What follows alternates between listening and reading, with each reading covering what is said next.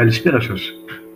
Είμαι ο Γιώργος Κασάπης, ασφαλιστικός διαμεσολαβητής, πιστοποιημένος από την Τράπεζα της Ελλάδος και εγγεγραμμένος στο Επαγγελματικό Επιμελητήριο Αθηνών.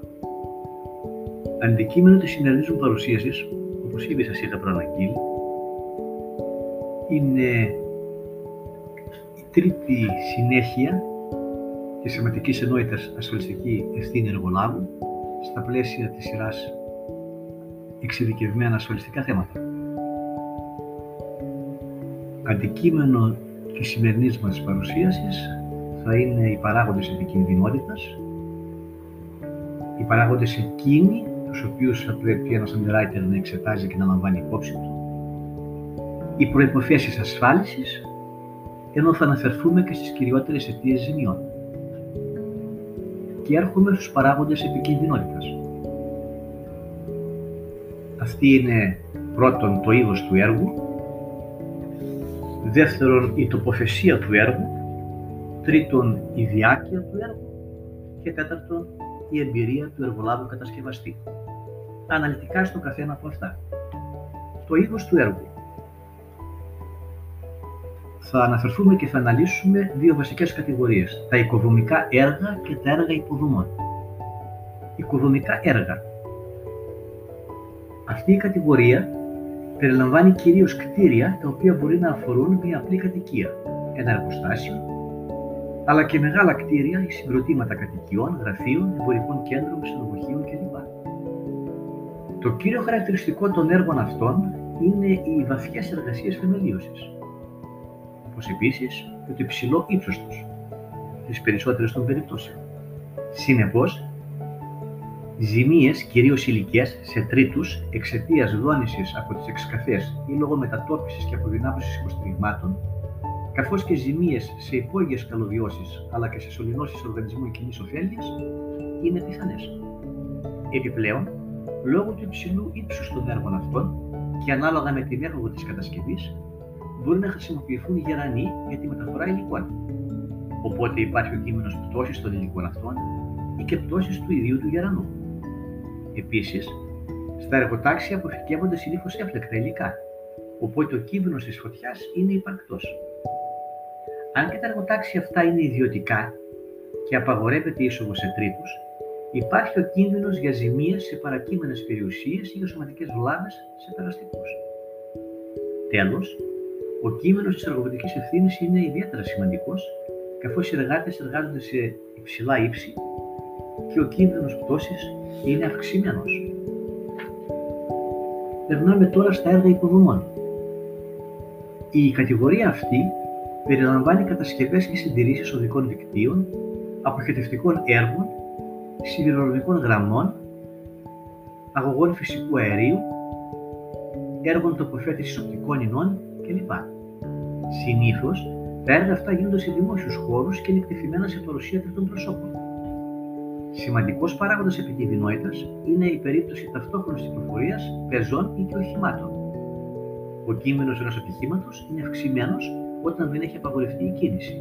Για παράδειγμα, είναι σύνηθες φαινόμενο να γίνονται εργασίες συντήρησης ή και τοποθέτησης δικτύων οργανισμών κοινής ωφέλειας και ταυτόχρονα επιτρέπεται η κίνηση πεζών ή και οχημάτων. Οι εξκαφές που γίνονται για θέσεις εργασίας παραμένουν ανοιχτές για αρκετές ημέρες, με αποτέλεσμα να υπάρχει αυξημένος κίνδυνος πτώσης τόσο για τους πεζούς όσο και για τα οχήματα, ειδικά στις νυχτερινές ώρες. Επιπλέον, οι εργασίες αυτού του είδους έχουν μεγάλη επικινδυνότητα για ζημίες σε υπόγειες καλωδιώσεις και σωληνώσεις οργανισμών κοινής ωφέλειας. Οι πιθανές ζημίες δεν αφορούν αποκλειστικά τις ζημίες στις ίδιες εγκαταστάσεις, αλλά και ζημίες σε τρίτους εξαιτίας ζημιών στις εγκαταστάσεις αυτές, π.χ. κατά τη διάρκεια εργασίας, τοποθέτησης αγωγών φυσικού αερίου, το σπάσιμο ενός αγωγού ύβρευσης πιθανόν να οδηγεί σε ζημίες σε γειτονιάουσες περιουσίες εξαιτίας της πλημμύρας.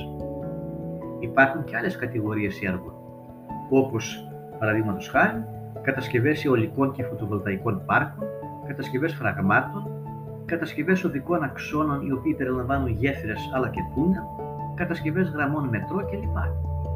Τα έργα αυτά είναι πολύ εξειδικευμένα και μπορούν να οδηγήσουν σε εκτεταμένες ζημίες προς τρίτους, όπως ζημίες στο περιβάλλον, ζημίες σχετιζόμενες με τις γεωτεχνικές συνθήκες, μαζικές ζημίες σε τρίτους, και εργάτες εξαιτίας κατάρρευσης εδάφους, οικατολισφύσεων κλπ. Περνάμε τώρα στην τοποθεσία του έργου, στον δεύτερο παράγοντα επικινδυνότητας. Σημαντικός παράγοντας στην αξιολόγηση του κινδύνου είναι η ακριβής τοποθεσία του έργου.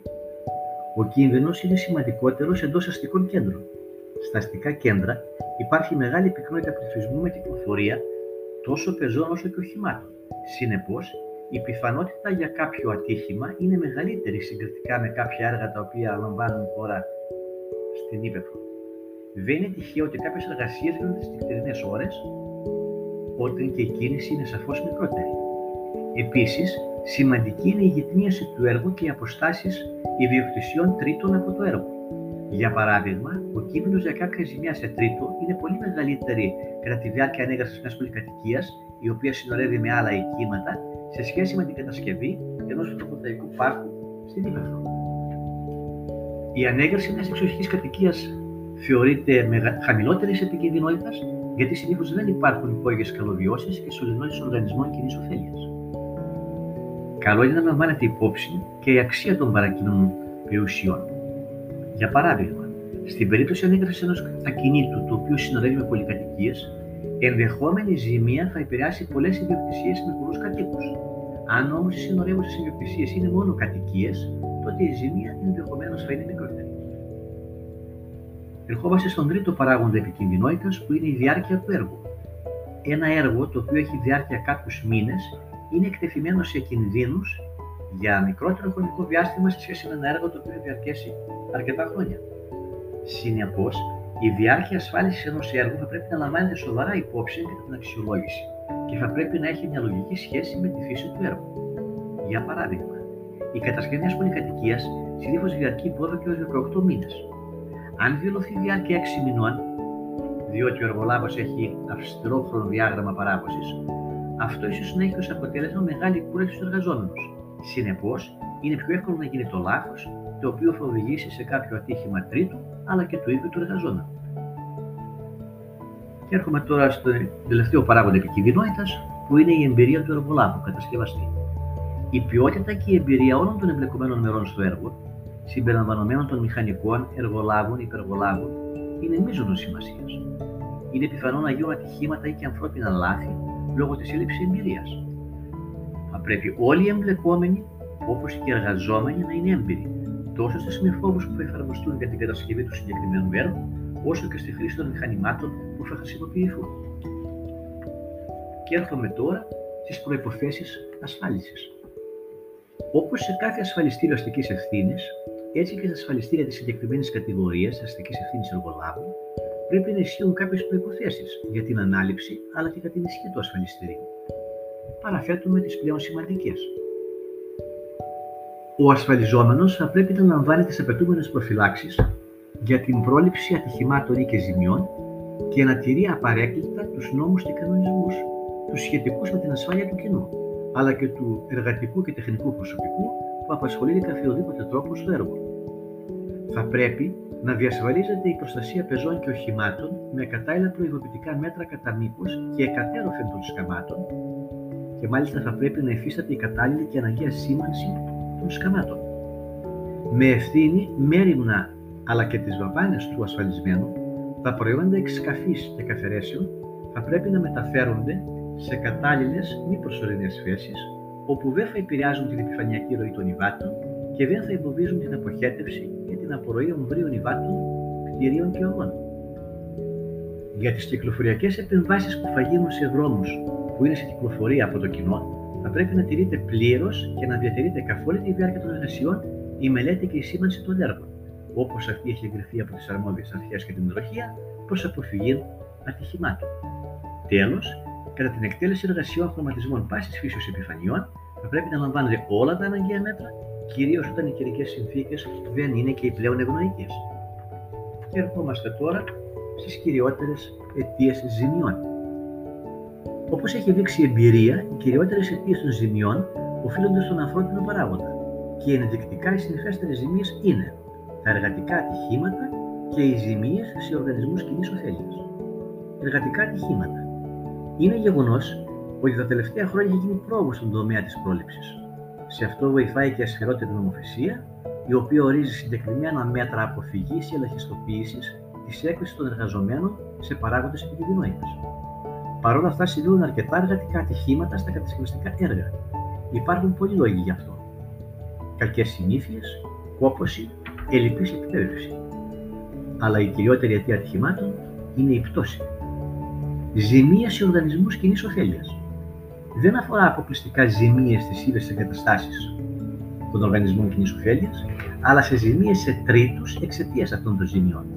Συνήθως η κάλυψη αυτή παρέχεται με την προϋπόθεση ότι ο ασφαλισμένος πριν την έναρξη των εργασιών είχε ζητήσει και άλλα από τις αρμόδιες υπηρεσίες σχέδια με ακριβείς θέσεις τέτοιων καλωδιώσεων, σωληνώσεων ή και άλλων εγκαταστάσεων ή και δικτύων.